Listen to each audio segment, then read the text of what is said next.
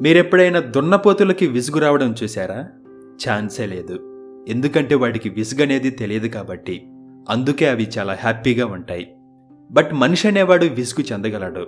అందుకే వీడు ఎప్పుడూ అన్హ్యాపీగా ఉంటాడు. ఈ ప్రపంచంలో ఏ ప్రాణైతే విసుగు చెందుతుందో కేవలం అవి మాత్రమే జ్ఞానోదయం పొందగలవు.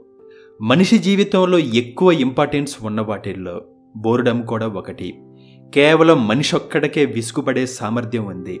వేరే ఏ జంతువుకి విసుగుపడే సామర్థ్యం లేదు. అందుకే జంతువులకి జ్ఞానం ఉండదు. బోర్డమ్ అనేది జ్ఞానోదయానికి మొదటి మెట్టు. ఒక విషయం నీకు బోర్ కొట్టిందంటే అర్థం. ఆ విషయంలో ఉన్న జ్ఞానమంతా నువ్వు జుర్రేసినట్టే. ఫర్ ఎగ్జాంపుల్ బుద్ధుడి విషయంలో ఇదే జరిగింది. అతను సంపూర్ణంగా విసిగిపోయాడు.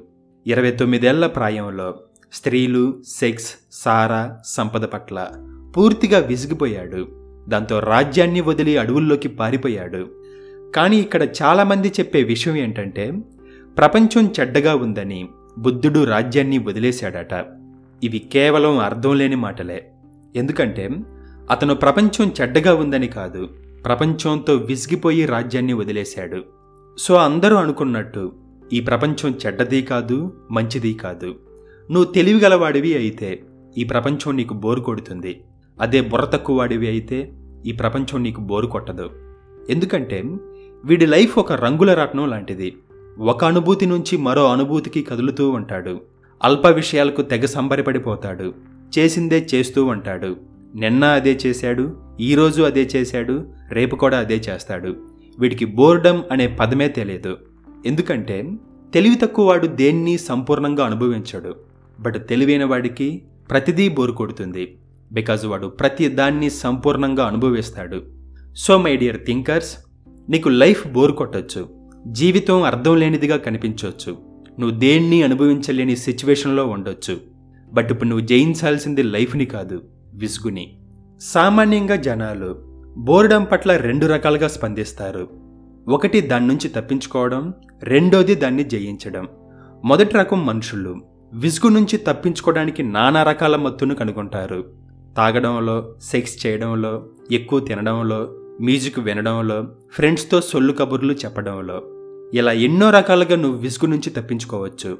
కానీ మళ్ళీ మళ్ళీ విసుగు వెనువెంటనే వస్తుంది. సో విసుగు అనేది తప్పించుకునేది కాదు. మనిషి ఎదుగుదలలో అదొక భాగం. దాన్ని మనం ఫేస్ చేయాలి. బుద్ధుడు అదే చేశాడు. బుద్ధుడు ధ్యానం ద్వారా విసుగుని జయించాడు. అందరూ చెప్పినట్టు ధ్యానం అంటే ముక్కు మూసుకొని కళ్ళు మూసుకొని కూర్చొని బొడ్డుని గమనించడం కాదు. విసుగుని ఎదుర్కోవడమే ధ్యానం. ధ్యానంలో ప్రయత్నమంతా అదే. విసుగు చెందు కానీ దాని నుంచి తప్పించుకోవద్దు అంటాడు బుద్ధుడు. సామాన్యంగా గంటల తరబడి యోగ భంగిమలో కూర్చొని కేవలం శ్వాసని గమనిస్తూ ఉంటే నిద్రొస్తుంది. బట్ నిద్రపోతే నువ్వు విసుగుని మర్చిపోతావు. బట్ బుద్ధుడు విసుగు కూడా విసుగు పుట్టాలి అంటాడు. జపాన్లోని జెన్ మఠాలలో చేసేది అదే. ప్రతిరోజు వాళ్ళు ఒకే టైంకి లేవాలి. స్నానం చేయాలి. ఒకే టీ తాగాలి. కదలకుండా ధ్యానం చేయాలి సేమ్ భోజనం తినాలి. సో ఇలా ప్రతి చర్య బోర్డంకి దోహదం చేస్తుంది. దాంతో ఏదో ఒక రోజు విసుగు తారాస్థాయికి వెళుతుంది. వాళ్ళని ఉక్కిరిబిక్కిరి చేస్తుంది. విసుగు నుంచి తప్పించుకోలేనంత పనైపోతుంది అప్పుడు వాళ్ళు విసుగుని అర్థం చేసుకుంటారు. తర్వాత వాళ్ళు ఎన్ని గంటలు కదలకుండా కూర్చున్నా విసుగనేది చెందరు. సో పాయింట్ ఏంటంటే విసుగనేది చాలా మంచిది. మనిషి ఎప్పుడైతే విసుగు చెందడం మొదలు పెడతాడో అప్పుడే మానవత్వం గల మనిషి అవుతాడు. సో మళ్ళీ చెబుతున్నా దొన్నపోతులకి విసుగు పుట్టదు. కేవలం మనిషి ఒక్కడికే విసుగు పుడుతుంది. అది కూడా తెలివైన వాళ్ళకి మాత్రమే.